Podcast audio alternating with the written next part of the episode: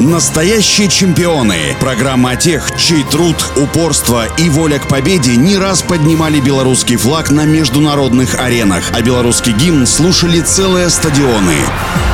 Всем доброго дня, у микрофона Василий Данилов. Виктор Сидяк родился в 1943 году в городе Анжеро-Судженск, Кемеровская область. Через несколько лет семья переехала в Донецк. Пробиваться в сборную Советского Союза Виктор начал под руководством Александра Леонидовича Феля, выступая за сборную Украины. В 1970-м руководители комитета по физической культуре и спорту при Совете министров БССР Виктор Ильич Ливенцев и Герман Матвеевич Бакун пригласили его переехать в Минск. С этого момента число достижений Виктора Сидяка стала увеличиваться. Он выиграл все турниры, на которых выезжала сборная команда Советского Союза. Однако самое главное, его победа состоялась в Мюнхене. В 1972 году он стал первым советским саблистом, завоевавшим золотую медаль в личном первенстве. В первом поединке командного первенства нашим саблистам противостояла сильная команда Италии. Именно тогда случился один из самых драматичных эпизодов в истории фехтования. Виктор Сидяк вел бой против Микелия Мафеи. Один из ударов итальянца пришелся прямо по маске соперника, от маски откололся осколок и попал Виктору в глаз. Поединок был прерван. Врачи диагностировали у нашего спортсмена проникающее ранение роговицы.